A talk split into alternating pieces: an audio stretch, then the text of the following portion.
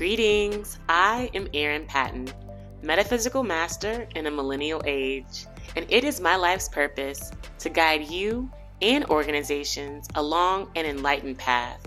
So I invite you to sit comfortably and tune in as I welcome you to the Meta Business Millennial, where we get the real conversations you won't get in the boardroom so that we understand this is exactly the path we need to be on in order to grow, evolve, and thrive. Greetings. Welcome to the Meta Business Millennial. I am Erin Patton, also known as Master L, and I'm here today with the founder of House and Beautiful Business, Tim, and I'm so honored that he's dialing in from Madrid, Spain. Yes. Um, and uh, and, and I, we're going to talk about where you're from because um, we'd love to understand people who are across the pond. Like, what are they doing in the metaphysical world, the business world? And I was just sharing with Tim how I I got hit to House of Beautiful Business, and that was through my my friend, one of my first clients, Andy Zimmerman, who actually wrote the book Journey, the metaphysical novel, and was the CEO of Frog Design Company and I believe I'd done some work with you, Tim, and your team um, before. And so, um, so yeah, so he told me about House of Beautiful Business. I've been following them now for the past two years. I'm incredibly inspired by the conversations they're having around business, the the unlike minds that they, the unlike minded community that they have, and how everyone really is in, encouraged and um, and hold the space for differences of thought, differences of voices in business, where we always are kind of looking like lemmings, you know. And so I, without further ado, I want to welcome Tim to the show. Welcome. Hi, it's really great to be here, and thank you so much for the invitation. Yes, and um, I would love for you to just get into the the basics. So this is what I do with everyone. Where are you from? How did you grow up? Um, because you know a lot of people like us have had the traditional upbringing, and then they're like, "How the hell did you end up where you are now?" You know. Um, so really, just kind of give us a sense of of kind of what your journey has been like today. Today. Yeah, sure. Uh, Gosh, yeah. I mean, I kind of feel like I'm actually at a point in my life where it feels like a homecoming. So I'm a big believer that there are these like your life's not circular or elliptical in a way. And I think part of our, you know, it's this long journey of actually coming home and finding out who you really are. Yes. And you thought you sort of know that often. I mean, at least I think I did when I was younger, like when I was in my teenage years, surprisingly. I think I had many of the pursuits and passions that are now my profession in a way, but it's taken me some time to get there. So, long story short, I, I was born and raised in Germany, in the southern part of Germany. So, I born near Frankfurt. I grew up in Stuttgart, which is like, you know, uh, the Detroit of Germany. so, okay. That, like it's the headquarters of Porsche, of Daimler, right? So the car was actually invented by Gottlieb Daimler and Carl Benz. There's a lot of sort of automobile uh, history, very industrial um, city. And huh? Go ahead. I used to live in Detroit, so that's a really cool. Okay. Um, well, I'm just making this analogy because Detroit, of course, used to be, you know, sort of the big uh, car uh, capital. And yeah, and I had a fairly, you know, very middle class German, safe, nice childhood. Like, you know, there wasn't any kind of existential threat. I think I grew up knowing that I would go to university. I would probably get a decent job. You know, life was pretty linear. Yeah. Uh, so in you know, I mean, in the '80s, basically, I grew up with '80s music, and then there was Chernobyl, and there were some disruptions, you know, sort of to my idyllic worldview, but more or less, it was a very solid, stable, safe environment that I grew up in. Mm-hmm. I was always very interested. My grandfather was a filmmaker, uh, documentary filmmaker, and my father is a businessman. My mother was in law. So I always had these two strands of you know business on the one hand, so a kind of very pragmatic, uh, practical mindset that. I mm-hmm. sort of inherited from my parents, but at the same time, I guess through my parents, but particularly through my grandfather, whom I'd never met because he died before I was born.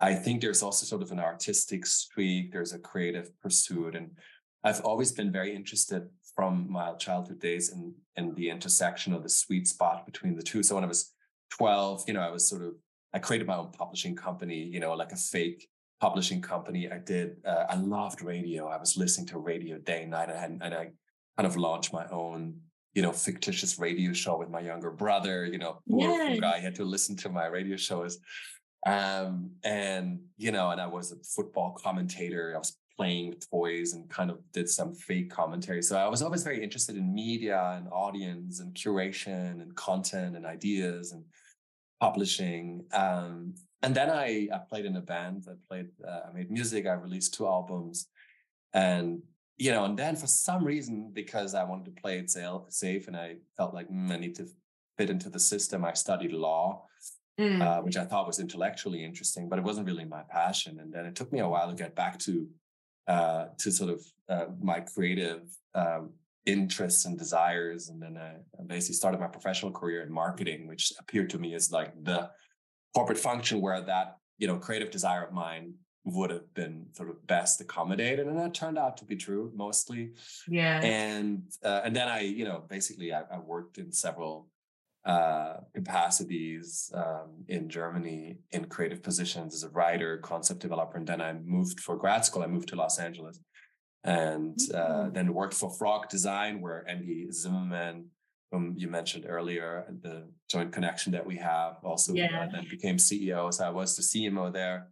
Wrote a book called The Business Romantic, and that came out in 2015. Uh, wrote another book in German, not in English, about the end of winning. And I guess, mm-hmm. long story short, I think the this interest in metaphysics, mysticism, spirituality has had always been there more or less. I remember even as a um, when I made music, for example, that was a very heartfelt sentiment that I felt when I was on stage or I wrote songs. I was very aware of the fact that, that I was privileged to connect with a power that was greater than yes. what I could empirically grasp or greater than myself. You know, there was some magic there. Yeah. And I was very interested in religion and spirituality and cults and, you know, so anything that is in, in, in the unknown, anything that was elusive, non-quantifiable. And I was very deeply suspicious of anybody who wanted to explain the world to me on mere scientific, empirical terms. I always felt like if that's interesting and I admire it, but I always felt like that cannot be. Like if that's the whole truth, that's depressing. There must be more to it. Mm-hmm. And I'm not even sure I want to understand it all. You know, I just want to feel it. I want to intuit it. I want to sense it. I want to be aware of it, but I don't necessarily need to formalize it or quantify it. So Ooh. that's the backdrop also for the work of the House of Beautiful Business and for the business romantic, where I looked at romanticism as an antidote to dataism and you know scientific rationality and how it plays out in business. And yeah, now um, I'm actually working on a book about the metaphysical economy, I guess, is sort of the working title, because I do feel that finally these these sort of themes and these strands of life and especially like spirituality or metaphysics which had been long excluded from modern management and business of course yes. it's now coming in full force and i think it yes. needs to connect and it belongs together and it's absolutely fascinating to see that in the wake of at the same time the crazy development that we're seeing with exponential technology, chat GPT, generative AI, and other sort of yes. real breakthroughs we've recently witnessed. Sorry, that was a long answer to your no, question. Great. I'm old, so I'm not 20 anymore, so it takes me some time to like go walk you through my life. well, this podcast is about you. You're my guest, so I, am interviewing you. So you, this is your show for real. Like this is your show, and I want to thank you so much for sharing that because there were so many aspects of your life and your upbringing that resonated with me. The creativity, the exploration, the the the ma- finding the marriage between the two in your career it's really beautiful that you were able to still incorporate your passions in that which you do. And i had shared with you before that a lot of our listeners are either trying to do that or seeking to do that or maybe doing that now. And it's not very common for us to be able to really have that um that balance between our, our, our feminine aspects you know you talked about the the intuitive the creative the nurturing aspects and then the logic you know the practicality mm. and all of that so that's really beautiful that you are able to find that and most importantly the metaphysical economy it just makes my heart sing, my little soul soul bird sing because this is exactly where we have to go if we want to be able to involve in the, in what I call the new earth paradigm. Um, and and if we aren't, then we're really not utilizing our full potential because I always like to bring in my Tai Chi knowledge. So along with being a yoga instructor, I'm a Tai Chi master. And in Tai Chi, we always talk about our, our bodies. We have three bodies our physical body, our energy body, and our emotional body. And when we come and show up to work, we're usually always in our physical. Every now and then we may get a little bit emotional, but where is the energy? Where is the soul? Where is the spiritual aspect? And that's a third of ourselves that we're we've completely eliminated, but actually is the most has the most infinite potential. um, and so I love that you're able to really tap into that. And before we get into that book, though, I would love for you to start to maybe articulate what maybe is there a catalytic moment in your life that started to awaken you to to this metaphysical um, path because I, I always talk about in my podcast like in my first one i did my whole life story. I had a lot of trauma a lot of challenges that the universe was like Erin wake your ass up you know like basically you know is there a story that you can point to or a series of events maybe that really uh, you wake up and say there's something deeper beyond the empirical mm. yeah.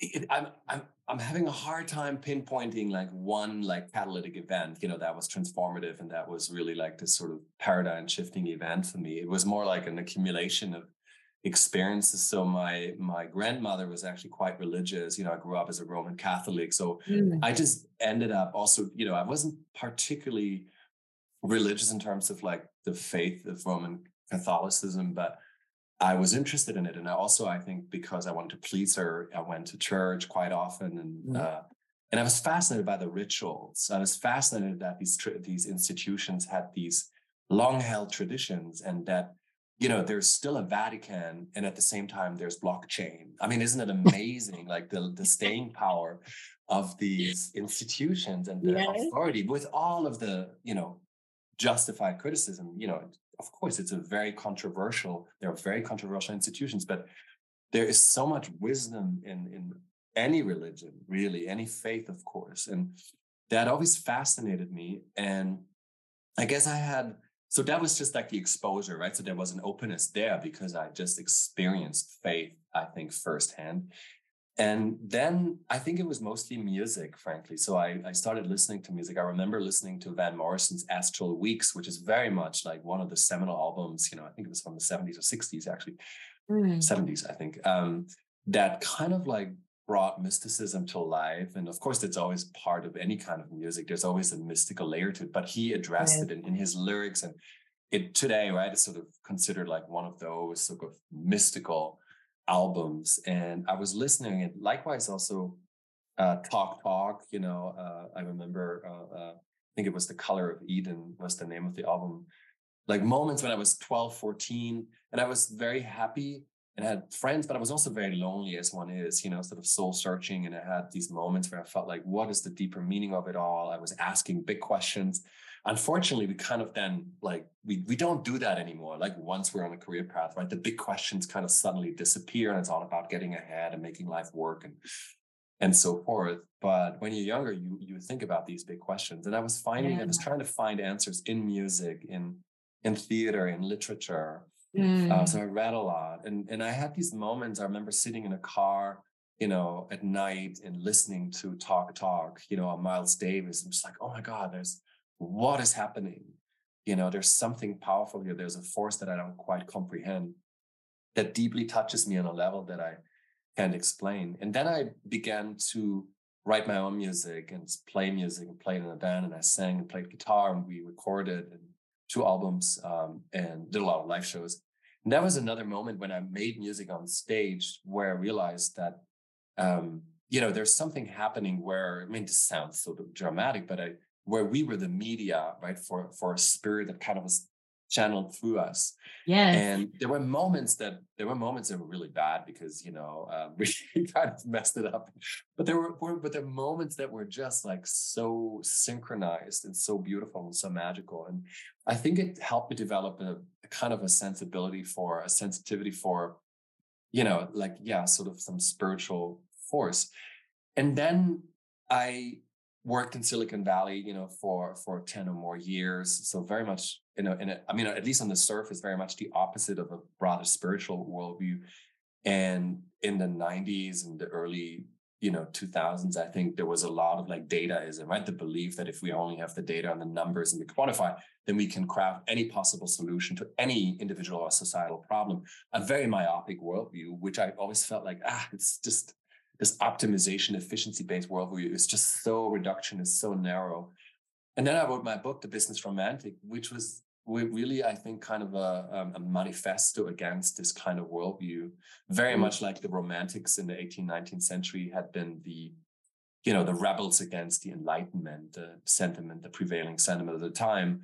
And I remember even having this conversation with uh, my publisher and agent saying that well this is in a way it was a spiritual book. It alluded to the non the unknown and the mysterious and the mystique. But i think i was shying away from the term spirituality because it seemed a bit woo woo and it didn't yes. it seemed to delegitimize you know the effort. Yeah. And i think we're now at a point where where you talked about the emotional body right? So cognition of course intellect is is has always been legitimate in management, or this sort of false illusion of logic and rationality. We can discuss whether that actually exists. Yeah. but, but then, but then I think in the past 10 years, right, there's been sort of this rise of emotional intelligence. And yes, now we need to show up with our full selves, which means emotional diversity, negative emotion. So there's much more permission for that. But I think the what's still like lacking, and this is why your work is so is so important and so amazing, is is mm. now really bringing the spiritual, the metaphysical, a different language and different practices into this equation, right? And I think the big, the big, I would say, sort of quantum leap now that that is needed is that we're transcending this belief we that we need all these tools, you know, whether that's yoga, meditation, tai chi, reiki, mindfulness, emotional intelligence. I think business has incorporated some of these practices, but always under the kind of premise of enhancing productivity. So they were instrumentalists. They were like, yeah, we need that. Those are great hacks mm-hmm. for the mind so we can think better, be more productive, produce better outcomes. And that's true, right? There is a correlation. And I think that's a good case to be made in the current terms of management. But I think what we're seeing now and what I'm hoping to provoke with my work in the House of Beautiful Business and the book, and maybe you as well with your work, is I think is something that is actually much more fundamental, where we're actually looking at the building blocks of the economy, our definitions of value, our definitions of success, of growth, and actually challenge them through a metaphysical mindset rather than just saying, hey, we incorporate some metaphysical practices just to produce more, you know, to be more successful or advance our careers. Mm-hmm. So I mm-hmm. think that's the, the big shift. And I in the past mm-hmm. uh, two years or so, I've I've talked to several people who like either from a very corporate position actually branched out into some of these metaphysical practices or are deeply rooted in you know uh, religious or mystical practices. So um, actually my ex-partner was was um, you know very into kabbalah and taught about kabbalistic wisdom and combined it with embodiment and dance and mm. uh, and mm. life coaching. And I learned a lot about like just that, you know, the tree of life and Kabbalistic wisdom, and really fascinated me because it was very foreign to me um, before I, I spent time with her. So long story, long answer again, but there's been a number of these, these um, I think, experiences of people I met. Quite frankly, I had the real great um, sort of privilege to meet in my life who kind of like inspired me and brought me to to engage with these topics. And then I think at the same time, like the the business world is moving there as well, closer, and that has also kind of surrounded me and prompted me to to think about these topics. Oh my God, this is so good. Because again, there's a lot of resonance too. And I think this is why we do the work that we do is we find that there's so much connectivity between people who are just so different. And I too had a, a Roman Catholic upbringing. Like I was an altar server, all mm. those things, and didn't even try to conceptualize how the, that ritualistic upbringing really completely informed why I'm so attracted to that work now. And and what I really want to dig into based on what you were saying was this idea around the metaphysical and the outcomes because interestingly enough as i you know pitch my business to folks that aren't as in tune that's the first metric that i point to. Well-being affects business outcomes. Well-being affects creativity collaboration decision making. And i would love to get to a little bit deeper into what you were discussing around us redefining what our values are fundamentally um, as we show up in business you know what, what is the success what are the some of the success metrics what are some things that you know there was a post even on linkedin yesterday that i shared um, about like uh, burnout doesn't just affect you know i think it was like oh burnout is like 200 billion dollars in losses from gap mm-hmm. gap but also burnout affects people and families mm-hmm. which which he was like that's the most salient point you know, mm-hmm. it's it affects us.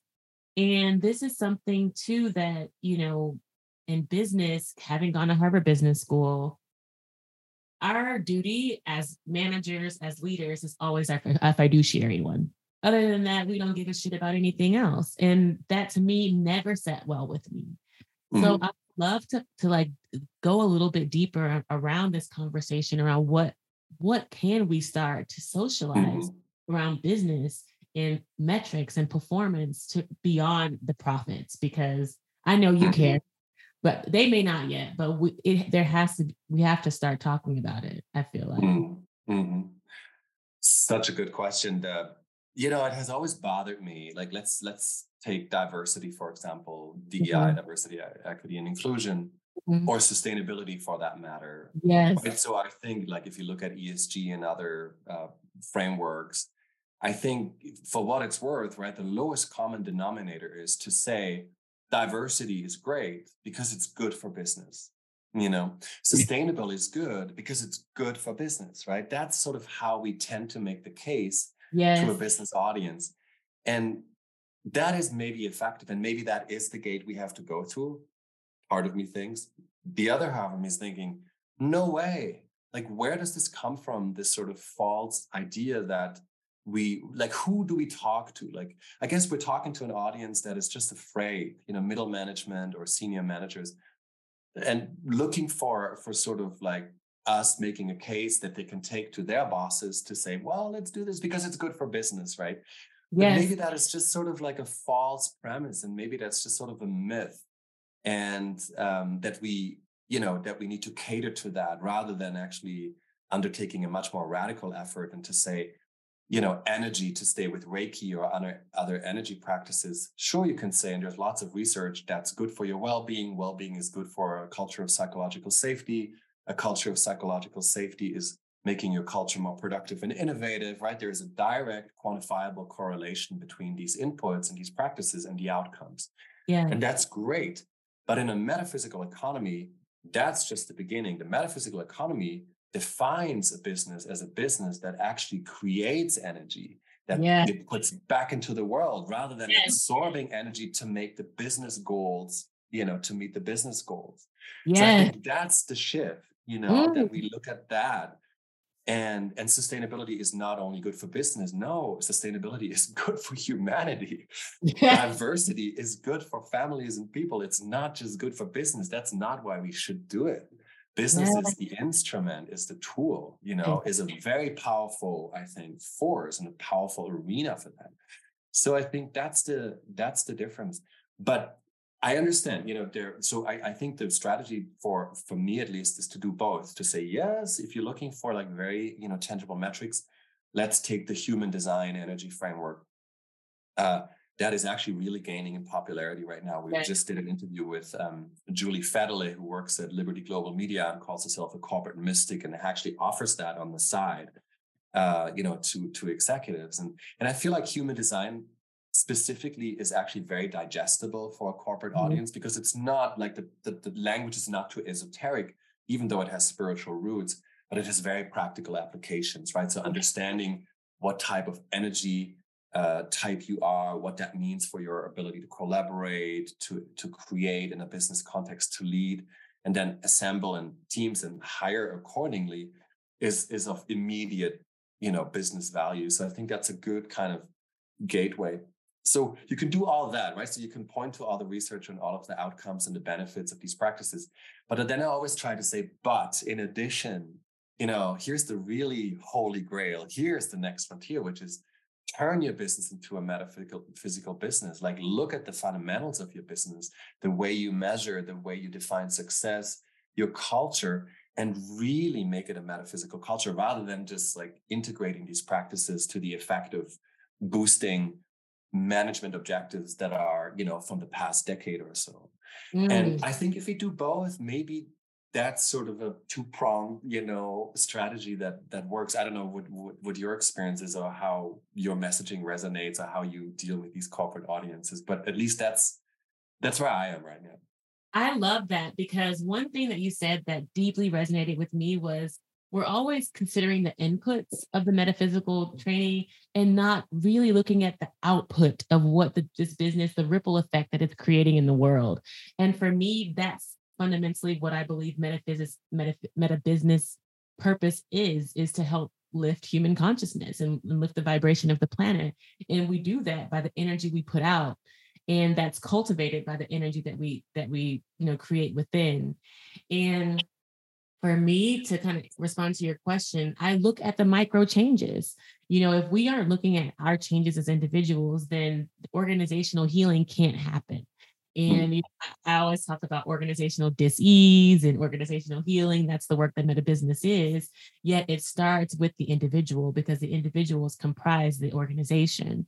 And that's something too that I believe has been lost in business is the individual what is the individual experience? What does the admin go through versus the middle manager versus the janitor eh, or the, the upper level management? Because everyone has a role to play in the success of this organization. And if we aren't considering the energy that each of these components bring then we are not considering the whole. And so that to me is kind of the, the, the approach that i look at it the lens that i look at it through. Yet also the energy that we put out is what's going to affect ultimately mm-hmm. you know in the world and how our world evolves and it is interesting now listening to you right and talking about healing that that like maybe 10 years ago people would have completely like shaken their head like oh god healing what the heck like healing is for hospitals or for massage therapists but not but now you know there I, I forgot the name of the author but there is a book about um, the healing leader that just came out a few months ago so mm. healing as a leadership quality uh, Bayo Akomolafe, a Nigerian philosopher whom we work with at the House of Beautiful Business, yeah. just hosted a session with us on the unbusiness-like nature of business and and actually like talking about trauma. Uh, Gabor Mate, you know, his book is really very popular right now, talks about trauma uh, in in sort of the myth of normal, right? Really like acknowledging that we're all traumatized more or less through big or small events in our lives, and because we spend so much time at work and it's such an identity, you know, defining uh, workplace, it it has business has such power and responsibility to heal yes. and it might perhaps be one of the remaining you know not not the only one but a very very important responsibility of business is to heal, is to heal us as individuals, but also to heal our disconnect with nature, to heal in our environment, uh, to heal the scars and the wounds, you know, that we have suffered from because of a very technocratic, very inhumane uh, system that many of us were part of. And so I think that's a, I think that's just a beautiful notion. And I like, you know, I think always that change happens by first coining different language, like romanticism, like in my case, or metaphysics, right? Language that you now are also introducing, which is amazing, or healing, right? Suddenly it's a bit uncomfortable, but then suddenly I think after a few years or months, it kind of sinks in and then the language becomes practice and the practice becomes process and the process becomes system. And then it's a new paradigm and change is actually happening. A hundred percent. And like how you said it's a process it's a program. And and and one thing too that started to resonate with me deeply around that was you know the energy that we bring. And and and what i want to get to um a little bit more is asking you around how do you maybe even cultivate this culture in your own business um, because you know this is a meta business millennial, and and we want to understand like practical application. And for you in the House of Beautiful Business, per se, with your founder, your team, are there any rituals or practices that you bring to the table or that you guys engage that maybe get at some of this metaphysical existence?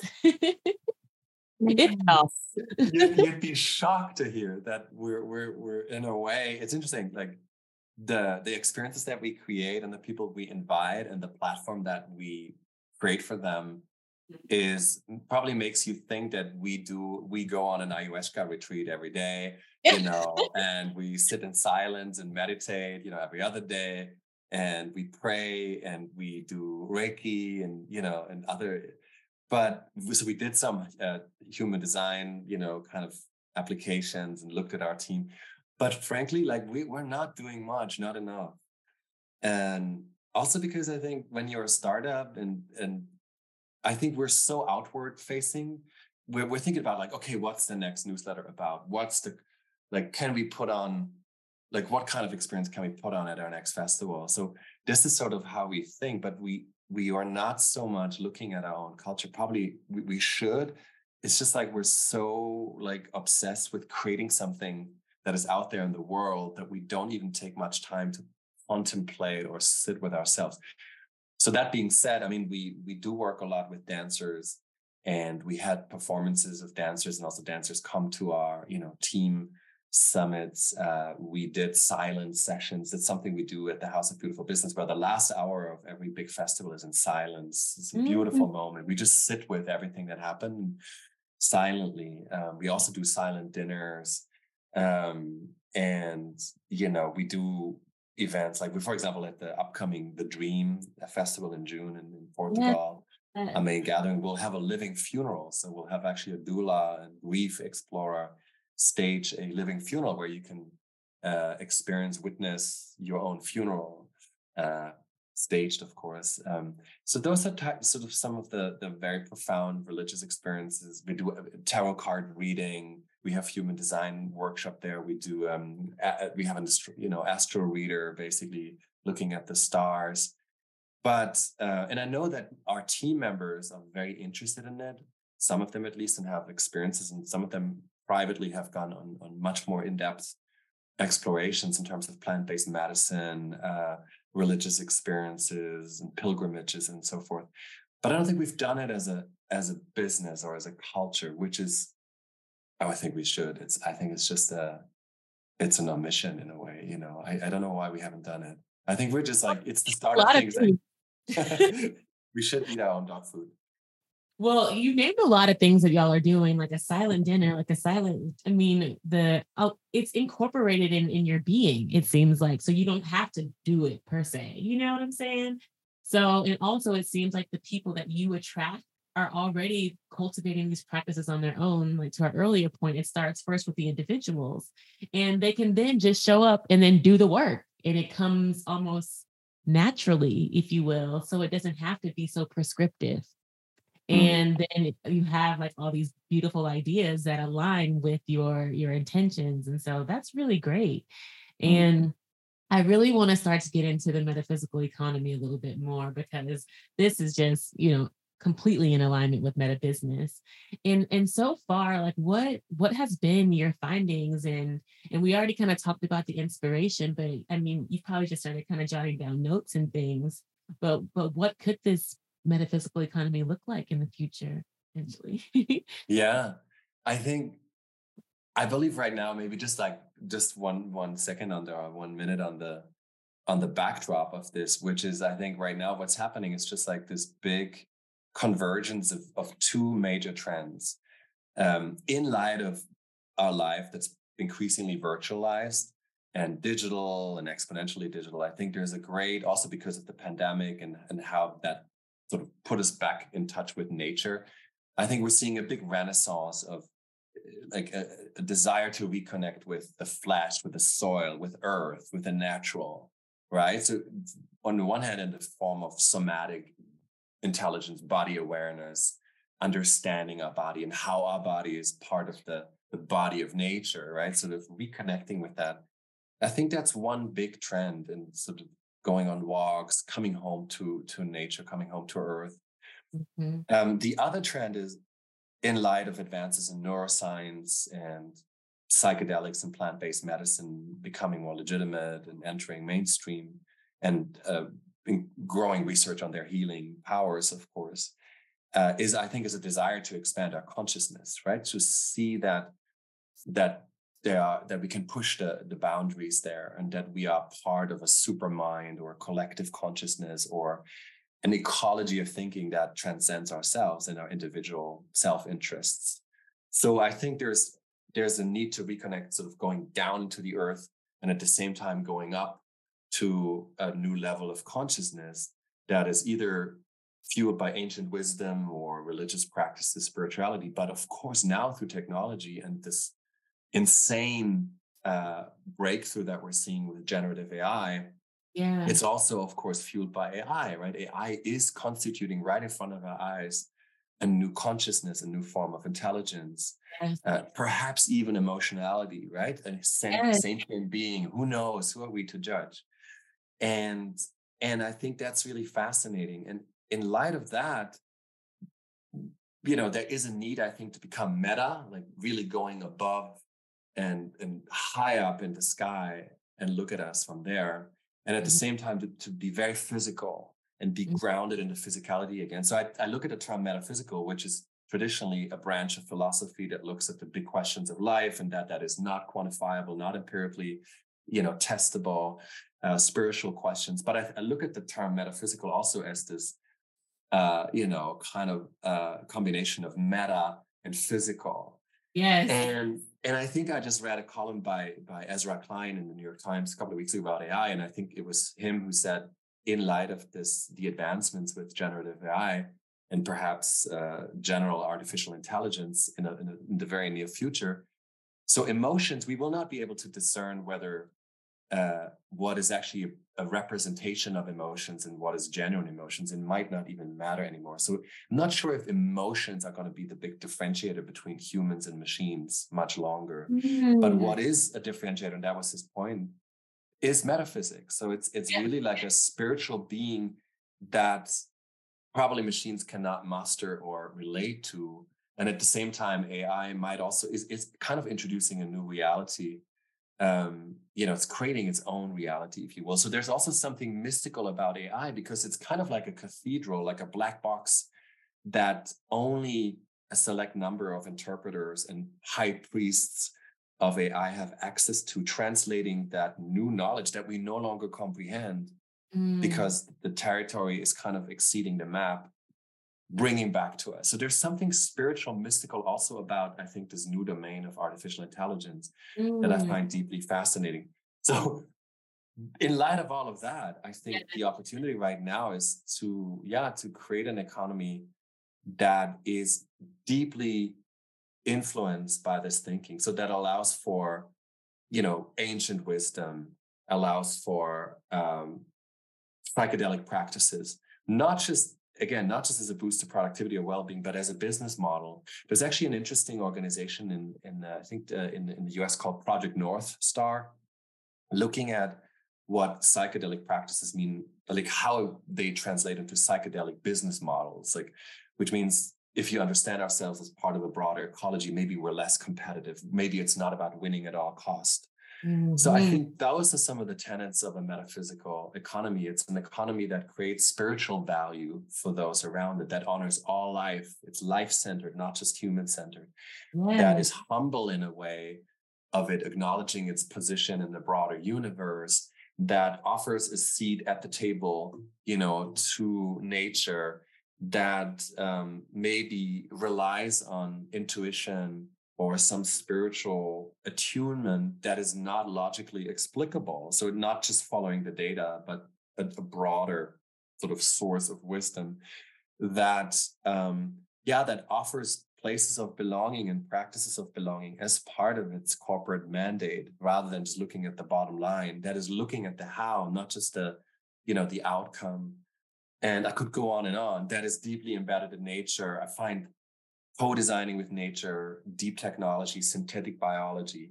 I find in all of these applications, I find metaphysical elements. You know, again, reconnecting with nature, and at the same time pushing the boundaries of human consciousness. I think both vectors are the the two key vectors at the heart of this new economy that is emerging. But it's very nascent, and I think you know it's not. Of course, you, you can't say, "Oh, there, this is a metaphysical company." Yet, it's a vision. But I, I think for me personally, looking at it, I don't know about you, but the people I talk to, what I'm sensing is this is unstoppable. This is it. This is the next big yeah, it's revolution. Period. Here for it, all of it. And I think all these ideas were just coming up in my head when you were talking specifically about the generative AI and the ability for for machines to emote. And I, I've started, I've, I actually went through this. I don't know. Have you ever heard of holacracy? Mm-hmm. I went through holacracy training recently and also just started thinking about my own experience at Harvard Business School and in business in general, and just thinking about the history of business and how business just fundamentally was initially designed and it came out of a, a military tradition.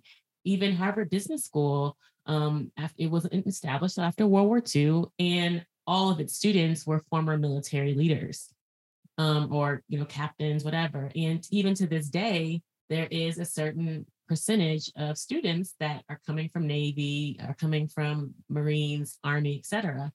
And so it goes without saying that the hierarchical structure, the military is a strategic structure of business is really war-like and war-driven and and really kind of lacks that that divine spiritual aspect.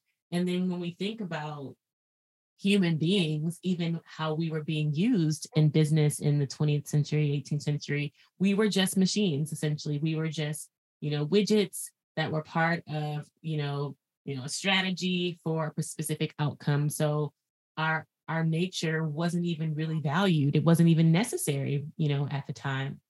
And sadly, we're still operating by those primary tenets and we have evolved you know light years from the, from the, that time and and even when we're thinking about machines and the human being the only thing that differentiates us is our divine nature is our souls is that we have souls and so if we're not tapping into our soul then we aren't actualizing optimizing our full potential so mm-hmm. we have choice but to evolve in this direction because this is the only thing that differentiates us from any other entity on the planet.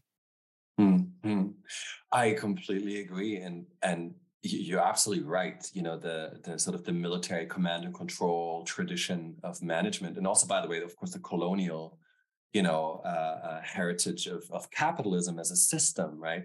And now I think we're seeing a softening a um, yeah maybe it's about healing it's about cooperation rather than competition right? So there's different values i think that finding their way in into the system and maybe we have to you know kind of like overhaul or change um, the the entire um, system. So yeah i mean i, I definitely i definitely uh, see that happening yeah.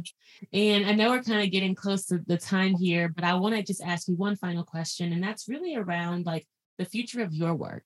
Um, because this is about Tim. So I would love for you to share with our listeners, our viewers, you know, how they can engage with you. What is it that you have coming down the pipeline that you that you're most excited about? Mm-hmm. And the other kind of closing thoughts you might have on our conversation. Yeah. Thank you. This has been so much fun. I'm I'm really inspired just by you know it's interesting sort of to find like a an ally or someone who's or has already been thinking about all of this. It's amazing, and um, yeah, I mean I think for us it's interesting. Like the for the House of Beautiful Business, we started in 2017 as a an organization that was very much it was on the heels of my book that was bringing emotions back to business, talking about purpose, and I think the the language we used was also being human centered and it's really evolved right? So now we're talking about life centered rather than human centered and rather than just focusing on emotions and emotional intelligence it's now actually a spiritual language that we're also honing and mm. bringing to to business. That's the big kind of shift and that's now for us the next frontier and also the theme of our upcoming festival the dream right? So we want to dream we go into the subconscious uh, expanding consciousness, drawing from indigenous and ancient wisdom, religious practices. But I think our role is, and that's, I think, going back to what I said at the very beginning of our conversation, I've always had this sort of dualist kind of, you know, uh, mind because of my upbringing, business and art, uh, religion, and a very pragmatic kind of middle class sort of orientation. And and I think that's also what the House of Beautiful Business is good at. That's that's kind of like our sweet spot and maybe the responsibility or the power that we, um, our relatively modest power that we have, is to be a bridge. You know, so we can talk to Siemens or you know, um, uh, I don't know, other Fortune 500 companies or BCG, you know, yeah. other partners of ours, and at the same time, we can have a tarot card reader and we can talk about human design. So we can bring together these two worlds because we both understand the corporate and speak the corporate language and understand their needs and the pragmatism. But at the same time, we have our antennas out, you know, and have access to a network of really interesting people, path, you know, basically pacemakers and pioneers in that space. And I think what what our role is and what our mission is to bring this together, right? To create a, a safe space to bring these two together. And for me personally, what I'm excited about is I think I'm just going through this big transformation myself, you know, that I feel like, look, I'm a very intellectual person. So yeah. I, and and the way I explain this even, but I'm I also am very aware of my shortcomings.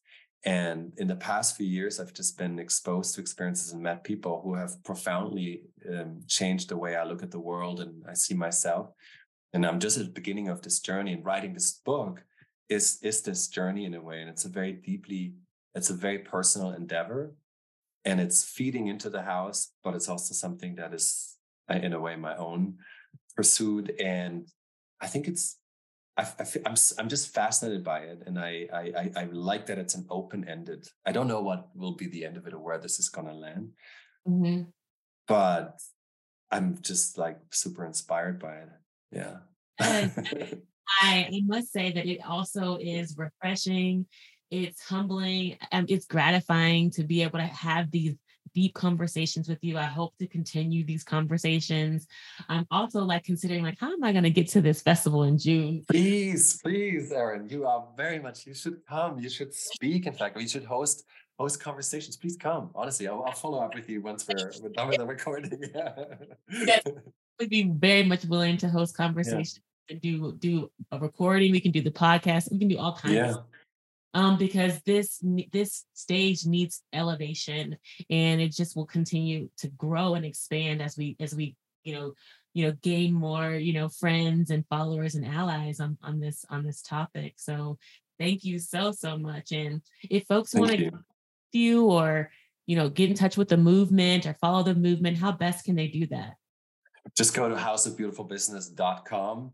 Um, that's the house website. If you're interested in our festival, it's enter the dream dot house, enter the dream dot house. You can look me up at timleberecht.com. You can connect with me on LinkedIn.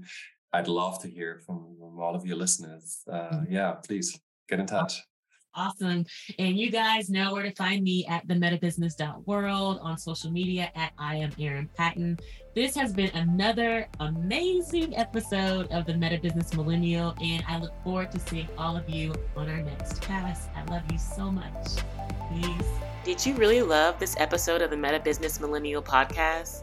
Well, I am honored, and I appreciate you subscribing, leaving a review, and sharing it with your friends because your feedback allows us to co create more enlightened conversations.